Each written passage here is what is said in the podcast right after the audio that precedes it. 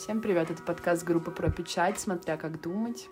Сегодня мы обсуждаем такую тему, как нужна ли религия в нашем мире и как некоторые люди ее используют в своей жизни. Кто-то радикально, кто-то не очень. И мы это все делаем на основе фильма «Дьявол всегда здесь» режиссера Антонио Кампоса. Он же снят по роману. По роману? Да, этот фильм снят по роману две тысячи одиннадцатого года. Автор романа, он работал на бумажной фабрике в этом же каком-то городке, американском захолустном, который я уже сейчас не вспомню, если честно.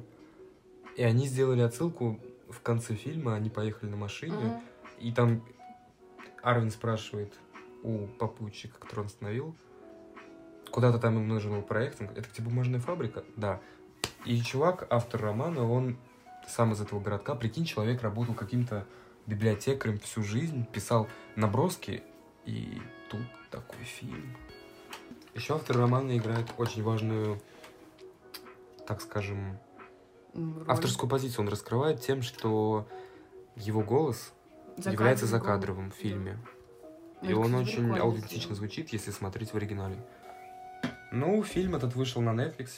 Собственно, это открытие Netflix, потому что за последнее время у них выходила только какая-то либеросня полнейшая. Почему хоть либеросня? Ну, это не либеросня, это круто. Нет, Netflix круто делает. Netflix. Нет, ну у них в их адрес очень много хейта по поводу...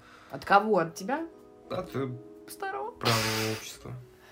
От какого? А, ну от правого общества они все критикуют, что левое. Ну и что? Э, так... Ну, типа, знаешь, Netflix катился, они там в свой каждый второй фильм пихают негра, лесбиянку, феминистку. Это вообще-то уже типа новая, новая типа этика. Да, там бред, даже Оскар изменили. Ну да. Это... Я думаю, что это нормально. Ну, я, ну, это, конечно, спорные есть моментики. Но я думаю, что это надо продвигать, потому что особенно... Ну, хотя Netflix же не позиционирует образом, себя... Netflix не, не позиционирует себя как типа платформа в России. Если бы это была только российская платформа, то это было бы оправдано, потому что в России там запрещены однополые бра... бра... браки и так далее. А вот и он. Фильм этот, короче, довольно-таки недавно вышедший. Не знаю, когда вы это послушаете. Этот фильм вышел двадцать шестого сентября. Ну, плюс-минус.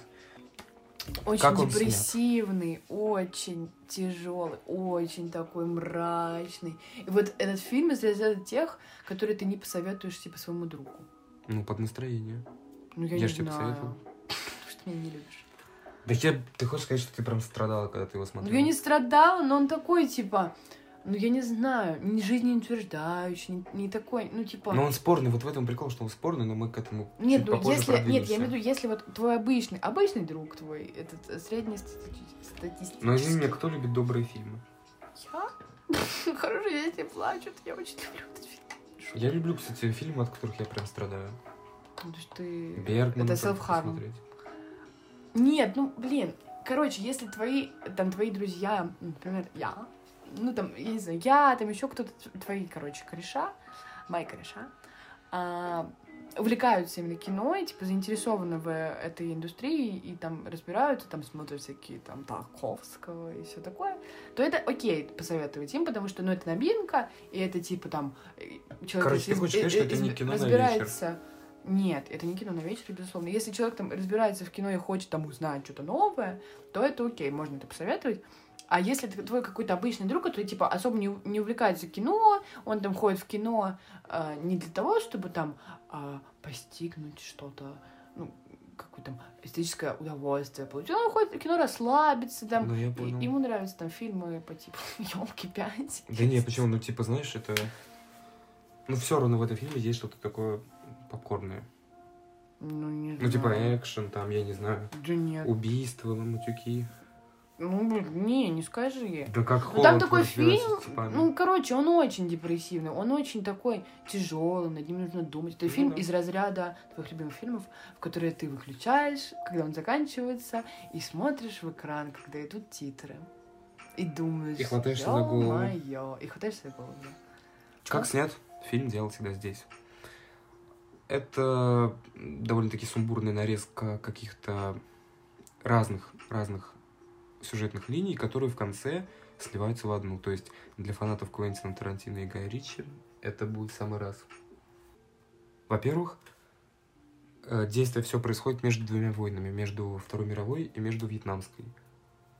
Ну, понятное дело. Ну да, то же самое депрессивное время. Да. Типа такой, знаешь, ни туда, ни сюда. Вот. Когда ты на каком-то перепутье не совсем остыл и не совсем готов. Ну, короче, это потом будет отражаться на...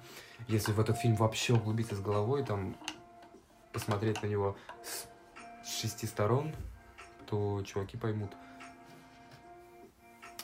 Операторская работа мне понравилась. Мне, мой любимый кадр, это когда он убил... Спойлер. Когда он убил м- Паттинсон, Паттинсона, священника, короче. Арвин, когда убил священника, м- и показано, в общем, там э, этот, камера э, смотрит, как, короче, на дверь, когда Арвин уходит оттуда, и очень прикольно снято, что виден труп, и ну, все остальное. Не только, короче, не, не только сосредоточено на том, что он уходит, а на том, что он еще и убил. Где был крест еще там на фоне? Да, да, да. Крест позади меня. Какого цвета он? Вообще, меня больше этот фильм завлек чисто композицией своей. Я просто обожаю такие приемы, когда режиссер берет очень много сюжетных линий и развивает их параллельно. Это, кстати, мы попозже поговорим о главном недочете этого фильма, но позже. Когда режиссер берет очень много сюжетных линий, очень много историй героев, и они друг с другом переплетаются. Это самое... Ну, для меня да, самый крутой сюжетный прием, ну, который я не, можно... Я не сказала, что он какой-то супер новаторский. Ну, он не новаторский, я, но... Я где-то это видела. Где-то его я это видела. Редко хорошо используют. Вот очень многие критики, я читал, в газете «Ру» сравнили этот фильм с «Бешеными псами». Еще у Тарантино это было mm-hmm. в «Восьмерке». Ну и так далее. Тот же «Криминальное чтиво», и у Гая Ричи те же «Карты, деньги, два ствола», «Большой куш». Круто. Я еще вспомнила, где-то было у Гонсалеса Иньярриту в фильме «Вавилон». А там это было, понимаешь, еще страннее, потому что это тот фильм, он снят был вообще в разных странах.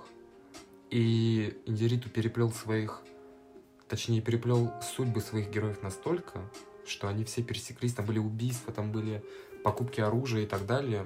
И все это было как бы приведено, ну, как эффект бабочки, типа так. Вот, эффект бабочки, я хотела вспомнить. А, ну это самое банальное. Вот эффект бабочки, когда я посмотрела первый раз, я подумала, ну это гений снял, просто гений. Просто, ну, как бы прием не новаторский, но за счет актеров, за счет сценария. А, рубрика «Трушные истории». Я, мне лет семь, наверное, было, и я думала, типа, блин, а вот каково снять фильм, где все, типа, друг друга знают, но это случайно, типа. Вот я без шуток так думала. И где я сейчас, а где они все. Mm-hmm. А еще я думала, какая-то фигня, типа, а что будет, если снять фильм, в котором снимают фильм, в котором снимают фильм? М? Это еще ничего. Я вообще в детстве, когда смотрел «Воронины» в классе втором, я думал, что действие в ситкомах вообще во всех по-настоящему происходит. То есть режиссер берет, ну, реальную семью из жизни, платит им деньги, привозят их в квартиру, в любую, ставят камеру, и они себя ведут как обычно. И я думал, что это так и снимается. Я же хотел, типа, что-то попробовать свое, когда вырасту. Думал, блин, я реально там стану, там сниму про какую-то семью интересную. Но вырос, понял, как же я ошибался. Задолбало. Ну, короче, да, прием не новаторский, но за счет сюжета, за счет сценария, за счет актеров фильм очень сильно затащил. Актерский состав в фильме, ну, много решил, потому что Антонио Кампос, кто это? Ну, это, по сути... ноунейм для многих. Ну, кто пойдет на такой фильм? Но благодаря таким лицам, как Паттинсон, Холланд, ну, такой, Скарсгард. Сняли... А я вообще не понимаю, почему они к нему пошли? Интересно. А, я знаю, почему Паттинсон пошел, потому что Паттинсон, он очень, типа... Он же все время там хейтит Сумерки. Ну, типа, не хейтит, а его спрашивают на интервью. Этот, может быть, мем про Паттинсона, когда ты видишь его чаще, чем своих родственников. Ну, и за последнее время, типа, то, что он снимается во всем. Ну, он как этот... Как его? Александр Петров, хотел сказать. Не, ну да. Нет, ну короче, нет, Паттинсон снимается... А, в чем отличие, собственно, Паттинсона и, Александ... и Александра Петрова? Александр Петров всегда снимается, сука, в одних и тех же фильмах. Он играет одного и того же человека, всегда один и тот же у него типаж, бэдбоя и такого... Там ловеласы, что он получает самую красивую девушку, и на самом деле он плохой, но зато романтик в душе. А вот Паттинсон, он даже на интервью на свой говорил о том, что, типа, я всегда стараюсь выбирать... Того, кого а... я еще не играл. Нет, персонажи, которые... Вот я сыграла, например, там, в «Сумерках» этого вампира трогательного, а потом он... Ну, я не помню, что он там сыграл потом. А потом я играю там какого-то в «Маяке», например, какого-то вообще там сумасшедшего. А потом я а играю потом Бэтмена. Бэтмена, а потом я играю э, там священника. И это вообще абсолютно полярные персонажи. В этом и смысл, это, в этом и, типа, прикол э, актерства. Я так думаю. Да. А то, если ты играешь, типа, одного и того же человека, там, если бы он играл... одного и того же там влюбленного вампира, то это было бы, ну, типа... Эээ. Брэд Питт чуть не потерялся в свое время в таком образе. Да, да. Драчуна. Драчуна. Когда он отыграл в «Бойцовском клубе», а потом сразу же снялся в «Большом куше». Я тоже думаю, что это ошибка режиссеров. Типа, вот они смотрят на фильм, например, о, он клево сыграл, типа, плохого парня. И такие, типа, да, в моем фильме он тоже классно сыграет плохого парня. Да, он классно сыграет плохого парня, но это не будет ничего нового. Это вечный мем про Стэтхэма, то, что вот у него сколько фильмов за его карьеру, и все... одинаковые герои. Вообще ну, все. Да. Ну, кроме, наверное, «Большого куша», но там плюс-минус, короче. Вот. Да много таких актеров, на самом деле. Вот, а как Рэдклифф такой... потерялся в своем Поттере? А он же хотел уйти да, Рэдклифф вообще от никто не образа. Знает. Ну, я не знаю. Ну, да. А... Но он хотел, очень ну, типа, сильно вот хотел я не могу вспомнить уйти сходу пять фильмов, в которых он снимается. Я от... с первого по пятый «Гарри Поттер». Ну, я вспомню только «Убей своих любимых», все. И да, там еще он какого-то лысого еще... военного играл, и то, и название еще в каком-то, он, как там, эм, где он, как там, что-то с рогами у него было. Где еще Макэва играл? Да. Все, я понял. Ну, мы вообще поняли. Короче, по актерскому составу, на самом деле, очень крутой коммерческий прием. А, мы же даже еще не сказали, кто был продюсером этого фильма. О, Откуда мой Откуда-то у него и деньги. Твой любимый? Джейк Нет, Джилл? Не мой любимый. Я, я, я, блин, я не помню, как он... Он, по-моему, играл в этом. Он играл в «Здиаке», он играл... Лекарства. Он играл «Мистериум». Вот все, это, что я знаю. Это сто процентов. «Любовь и другие лекарства» с Энн Хэт. По-моему, он там играл. С Энн Хэт. Я очень любила этот, этот, этот секс, хотела сказать. Этот фильм. Потому что там офигенная сцена секса. Всем советую посмотреть.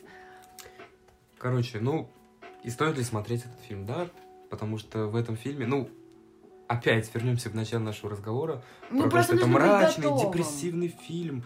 Это вообще психологический триллер по жанровой системе.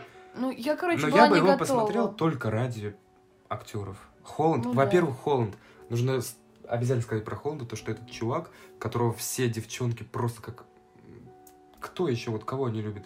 Вулфорда, Холланда, вот, вот этих всех актеров. Тимоти Шаламе. Знаешь, таких сладких. Парней, ванилик. Тимоти Шаламе мне нравится. Но он тоже ванилик, он всегда ванилик играет. Вот. И суть в том, что они, ну, просто вселенные... Нет, кстати, Тимоти Шаламе в одном фильме «Lady Bird», он сыграл там плохого парня, и все влюбились в него. Ну, я тогда влюбилась. Короче, этот фильм для Холл... ну, Холланд просто открытие. Потому да. Я вообще не ожидал Холланд такой мрачный, суровый э- и, ну, брутальной роли. Он доказал всем хейтерам, что он может играть не он только сладких человеков-пауков. А так, ну кто? Паттинсон еще хорошо сыграл очень. Паттинсон вообще. Мне очень нравится, как он играет. У него очень такой гадкий персонаж получился. Ну да, это клево. Ну, Ты и следующий фильм мы его сука. ждем, что он будет играть фею. Бэтмена? Нет, он же снялся уже в «Бэтмене». Я имею в виду после «Бэтмена». Ну, типа, по логике а его, не... что он никогда не снимается, типа, в одном персонаже никогда. Угу. И он, короче, после «Бэтмена» он сыграет, я не знаю. А в «Сумерках» фею он не фею играл? А? А в «Сумерках» он, он... играл? Он принцессу. Ну, в общем, для этого фильма нужно Ну, почему он очень тяжелый? Я не посмотрела. Я... Вот я не смогла его посмотреть залпом. В принципе, у меня нет проблемы, чтобы посмотреть фильм, типа, вот сразу, там, если он идет два часа, то я могу сесть, в принципе, посмотреть. Но тогда вот мне нужно было сделать перерыв, перерыв там, подумать... Ну, Поесть. Нет, я, например, посмотрел залпом, мне очень понравился фильм. Сюжет начинается с того, что окончена Вторая мировая война, которая оказала бешеное влияние на героя Скарсгарда. Как же Уиллард, да? Эм, и вообще, я когда начал смотреть фильм, я такой думал, прошло минут сорок-тридцать, я думал, а где Холланд, а где Паттинсон, а где все? Почему я только одного Скарсгарда вижу? Я все знаешь. И, ну, э, Уиллард... персонаж Скарсгарда, начал, э, ну, как бы перетягивать на себя одеяло главного героя. Я начал думать, да. что он... И, и когда он умер, я такая, типа, чего? Я тоже не помню. А вот если не знаешь, что там будет Холланд и Паттинсон, да, ты такой, ты такой типа, как, как же так? А кто дальше? Типа, что... Я так и подумал, что этот фильм... Создателям «Игры престолов» приветик. Раскрытие Уилларда начинается с войны, которую он прошел, ужас он повидал, увидел смерть, труп, распятый Нет, на кресте. Нет, это вот, это занимательно, то, что он увидел именно чувака, который распят на христе, на христе. На Иисусе лежал. На кресте он лежал. На кресте он распят. А страшно было, когда он дернулся? Ну, нет. Ну, что вот, э, и он, короче, распят на, хрест... на кресте. На кресте, и он, собственно, в этот момент, я думаю, он... у него же мать очень верующая, и семья, в принципе, тоже верующая, и от... у него не отец был, а дядя или кто там был? Ну, в общем, мать, короче, верующая, там ходит в церковь и так далее, а... и, видимо, что он тоже был в детстве а, подвержен влиянию церкви, и когда он видит этого чувака, которого распяли на... как Иисуса, собственно, mm. и он, он, ну, у него, типа, рушится весь этот институт, и он, у него падает это все, ну, это, ну, это, короче, трэш. Но мы позже коснемся этой темы. Сейчас мы поговорим о перетягивании дел. Ну, понятное дело же, если полностью посмотреть фильм, то главный герой — это Арвин, сын, собственно, Уилларда. На примере Арвина и его отца показана, на самом деле, в этом фильме еще одна поднятая тема. И тут следует сказать про самый основной недостаток этой картины. Он заключается в том, что практически все темы, которые были подняты в этом фильме, они не раскрыты. Это заметили, ну, и зрители, и критики, соответственно, и мы. Потому что мы не имеем своего мнения. И все наши мысли — это лишь набор мыслей других людей, которые ранее существовали. А новых не существует ни у кого. Это факт, ребят. Поэтому все, что Выбора мы сейчас нет. думаем, это мы, ну, это смысла не имеет в нашей жизни даже. Выключайся. Короче, ни одна линия, по сути, которая смысловая была поднята в фильме, не была закрыта. Например, тема отцов и детей, тема превратности судьбы, полицейского произвола. Они все были, конечно, безусловно подняты, как в классическом произведении русской литературы. Очень много тем. Знаешь, вот этот момент, когда ты пишешь, ты берешь книжку, и ты прям по шаблону пишешь. Там тема вот этого, тема добра и зла, mm-hmm. тема там отцов и детей. И вот в этом фильме такая же хуйня существует. Это хороший аргумент на ЕГЭ. А у нас реально жизнь, у нас не ЕГЭ. Так вот, что я хотел сказать про тему отцов и детей. Она, безусловно, была поднята, но этому фильму категорически не хватает времени для раскрытия всего того потенциала, который подразумевал режиссер. Тема отцов и детей. У нас есть прекрасные два примера. Влияние отцов, ну, родителей, то есть, на наших детей. Ленора выросла глубоко религиозным человеком, собственно, какой была ее мать. Сумасшедший, ну и отец тоже, сумасшедший, просто пом... помешанный, что ли. Не так, конечно, как ее отец, потому что ее отец — это просто ужас. Ну да, и, типа, Арвин вырос... В Арвине есть тот зачаток характера его отца. Но он думает, что как раз вера погубила его семью. Ну да. Потому что Арвин уби- увидел и смерть, и мамы, и отца, а Ленора не видела ни того, ни другого. Поэтому он думает, что... Ну, она, знаешь, такой слепой персонаж ну, получился да. очень. А момент с ее самоубийством — это вообще что? Ну, вообще-то тоже. Ну, нет, резко я... передумала, потом бац, сорвалась с ведра и повесилась. Такая вот... Соляви. Открытая сюжетная линия. Концовка. Ну да. Прикинь, если бы это был конец фильма, как бы было круто. Так вот, а О, еще а что... Арвина, на Арвина сказать... повлиял тот день, когда он поехал с отцом. Отец ему сказал, нужно просто гондонов убивать, уничтожать. С ними по-другому ну, вообще нельзя. Ну, то, что мудаки есть в нашем мире, их нужно... С ними по-другому нельзя. Да. И, ну, нужно было видеть лицо Арвина в этот момент. Там даже за кадром голос сказал. И этот день, когда он поехал с отцом, собственно, это... херачить бандитов. Мудаков. Мудаков. Очень прочно отпечатался в памяти маленького мальчика, и он очень часто вспоминал этот день с отцом и считал его одним из самых э, основных.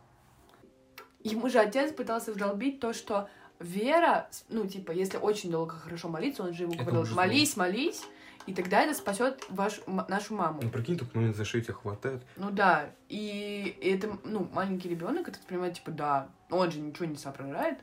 А И когда Арвин видит смерть своего отца и смерть своей мамы, он понимает, что Бог ему не помог. И собаки и... еще. Еще и собаки.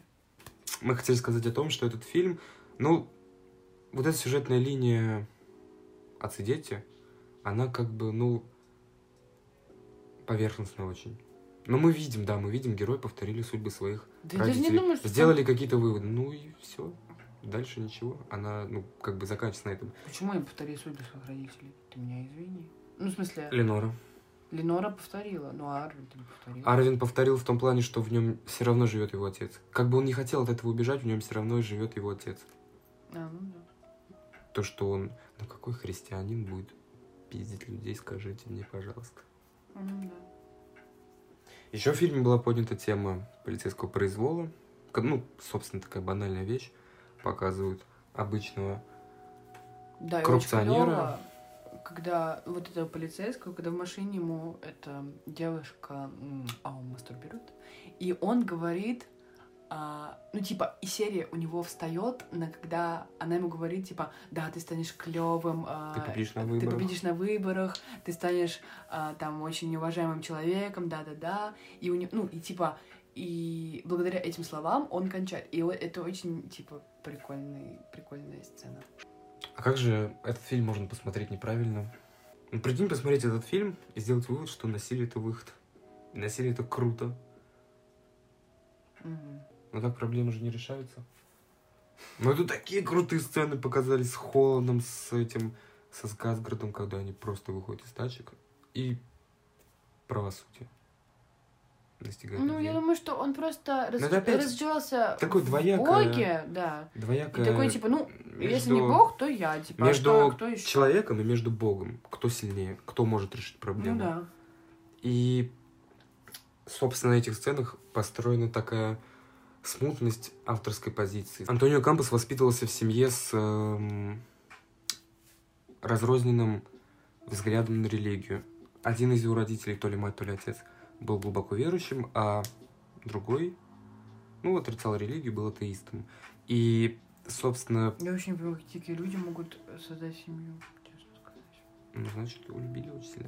Mm. И, собственно, в такой семье сформировался характер Антонио Кампоса, который вылился в этом крутейшем фильме «Дьявол всегда здесь». С одной стороны, он говорит о том, что, ну, нельзя полностью полагаться на Бога. Мы видим это... Ну, не то, что нельзя. Я думаю, что режиссер хотел сказать... о том, что нельзя абравировать тем, что а, ну, ты сидишь на жопе ровно, ничего не делаешь, и такой, ну, мне поможет Бог, если я буду очень сильно молиться, mm-hmm. качественно, добротно, и там ходить в церковь, и там, не знаю, приносить жертву, я не знаю, или еще что-то, то мне, ну, типа, мне по факту ничего не надо делать, мне просто нужно очень сильно верить. Но нет, так не работает в этой жизни. А, я, я думаю, что, ну, типа, вера не мешает, она, возможно, это как-то помогает. Это то же самое, что э, есть же верующие люди, которые не ходят, например, в церковь. Они просто верят и верят. Вот. И, короче, без твоих э, каких-то подвижек ничего невозможно. На Бога надейся, а сам не плашай. Ну да. Вот как я скажу. Вот-вот-вот. Эта поговорка проходит красной нитью по всему фильму.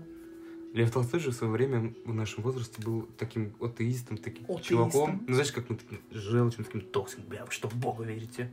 Ну, он не как мы сейчас. Жук. Но вот мы как, ну, классе в десятом, может, девятом были такие. Ну-ка, знаешь, как все школьники сейчас, которые там Шевцова насмотрелись. Как вы можете Невзорова. Верить в Бога? Вы что, придурки? Ну, не бывает такого. Не, ну, есть такие крутые чуваки. Вот, например, Невзоров. Он тоже говорит, типа, а, там... Ну, он говорит, что я атеист, там тролливали. Но он очень клево это все объясняет. У него очень много вопросов к Библии. Типа, как это произошло? А почему вот так? У него там есть очень клевые, клевые, очень клевые, эм, типа, а-ля видеоуроки, уроки атеизма на Ютубе. Советую посмотреть. Я как-то была у своей подружки, одноклассницы на свадьбе, она причала в церкви, она там очень верующая, что-то туда. И я, я просто, я очень грешная, на самом деле. Я смотрела эти уроки атеизма, находясь в церкви. Ну, мразь. Специально? Нет, не специально. Ну, что-то я, я нашла их случайно.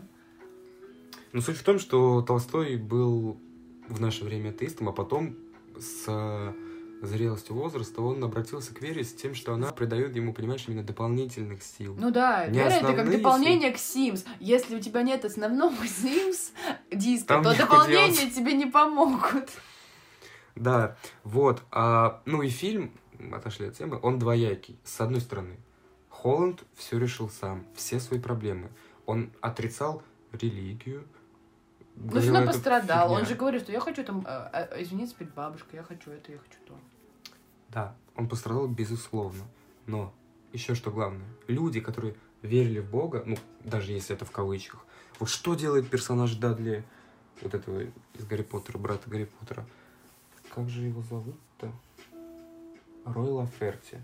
Убивает свою жену отверткой в шею, чтобы потом воскресить. Ну, это просто уже... Насколько фанатизм. Это радикализм, что это ужас. Ну, потом да.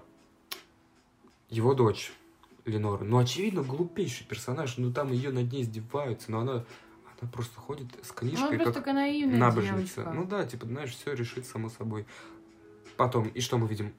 Она страдает от э, проповедника Паттинсона, а ее отец умирает просто каким-то рандомным образом. Ну, типа, ему ничего не помогло. Он настоял, смотрел в небо, молился.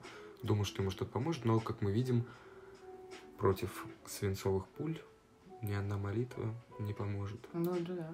И Аарон, я, кстати, думаю о том, что Аарон, может, выступает в роли там какого-то Иисуса, а-ля... Потому что он убивает, типа, только плохих парней. Он не убивает, типа, просто так я захотел убить и убил. Я, он убил этих серийных убийц, он убил э, священника, э, насильника, он убил э, коррупцион, коррупционного полицейского. А кого он еще убил? Ну, и то он некоторые убийства просто от безысходности. Ну, просто... Ну, в машине да, девушку да, да, убил от это... безысходности. Потом... Ну, очевидно, он никого не хотел убивать, но проповедника он... Хотел, да, и может, но... некоторые скажут, что, типа, девушка же не виновата, она хотела уехать от этого, э, от ее мужа, как его, Карл? Карл? Не знаю. Ну, неважно. В общем, она хотела там сбежать от этого мужа, а, но все равно не сбежала же. Я, у нее появляется мысль, типа, может, мне сбежать с этим, э, с персонажем Холланда, но я думаю, что ей нравилось убивать. Ей нравилось. Она же, э, когда, перед тем, как пришел ее брат к ним домой, она же сидела... И пересматривала фотки, и, ну, типа, а, там, гладила, и, ну, смотрела какой-то там теплотой на них. Ну, это тоже, типа, какой-то маразм просто. Вот. Я думаю, что она тоже, ну, типа, плохой персонаж.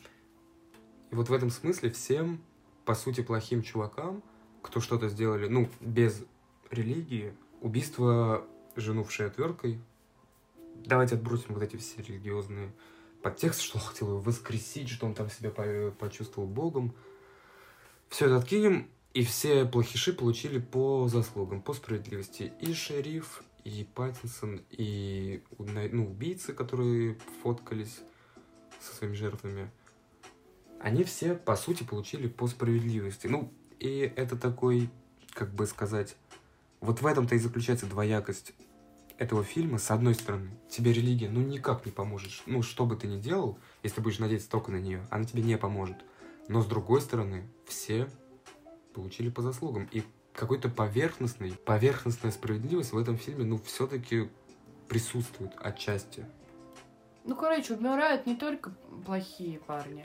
Умирают... Ой, в смысле, не умир... умирают не только верующие. Умирают и неверующие. Вот, например, эти серийные убийцы, они, насколько я помню, не были там очень верующими. Они, типа, там... Но это... там были какие-то отсылки на то, что вот они... Но они там не ходили в церковь. Ну, это было бы странно, если бы они убивали людей, и потом такие, ну, а сегодня замолю грехи. Но это было бы уже издевательство над верующими со стороны режиссера. Ну да. Вот, и умирают и верующие, и неверующие. Короче, от судьбы не уйдешь. А, и... Что? В общем и целом... В общем и целом. Говоря о фильме, мы подводим итог, что, несмотря на множество режиссерских разветвлений по сюжетной линии, остается все равно одна тема, пронизывающая весь сюжет фильма насквозь. Это тема религии. Антонио Кампос показывает, как влияет религия на жизни многих людей, ну, то есть на своих персонажей, так же, как и она повлияла, собственно, на него, откуда и родился этот фильм, с рук этого, как бы, золотого самородка, как его назвать. Ну, потому что у этого режиссера не было до этой картины ни одной такой выстреливающей, как эта, и его особенно никто не знал. И, в общем-то, благодаря именно этой картине мы открыли еще одного ну, достаточно крутого режиссера. Подводя итог по фильму «Дьявол всегда здесь», хочется сказать, что несмотря на коронавирус, на то, что не было в этом году особенно много фильмов, этот фильм так и так бы выстрелил, потому что этот фильм, ну, по крайней мере, для меня, сейчас это фильм года. Это реально очень мощный фильм две тысячи двадцатого года. Для меня, я говорю. А как же... А то вот это... А «Китобой» еще увидит завтра. Для вас уже, наверное, сегодня. В общем, да, подводя итог, я хочу сказать, что этот фильм очень крут. Прям очень. Несмотря на ковид. Мне особенно, кстати, понравился. Нет, я бы сказал, что это прям, ну, такой очень крутой фильм. Даже по ну, актерскому составу. Я не люблю депрессивные фильмы, где там все... Почему? Ну да, они «Оскар», конечно, не берут. Это была группа «Про печать». Подкаст «Смотря, как думать». И услышимся с вами в следующем выпуске.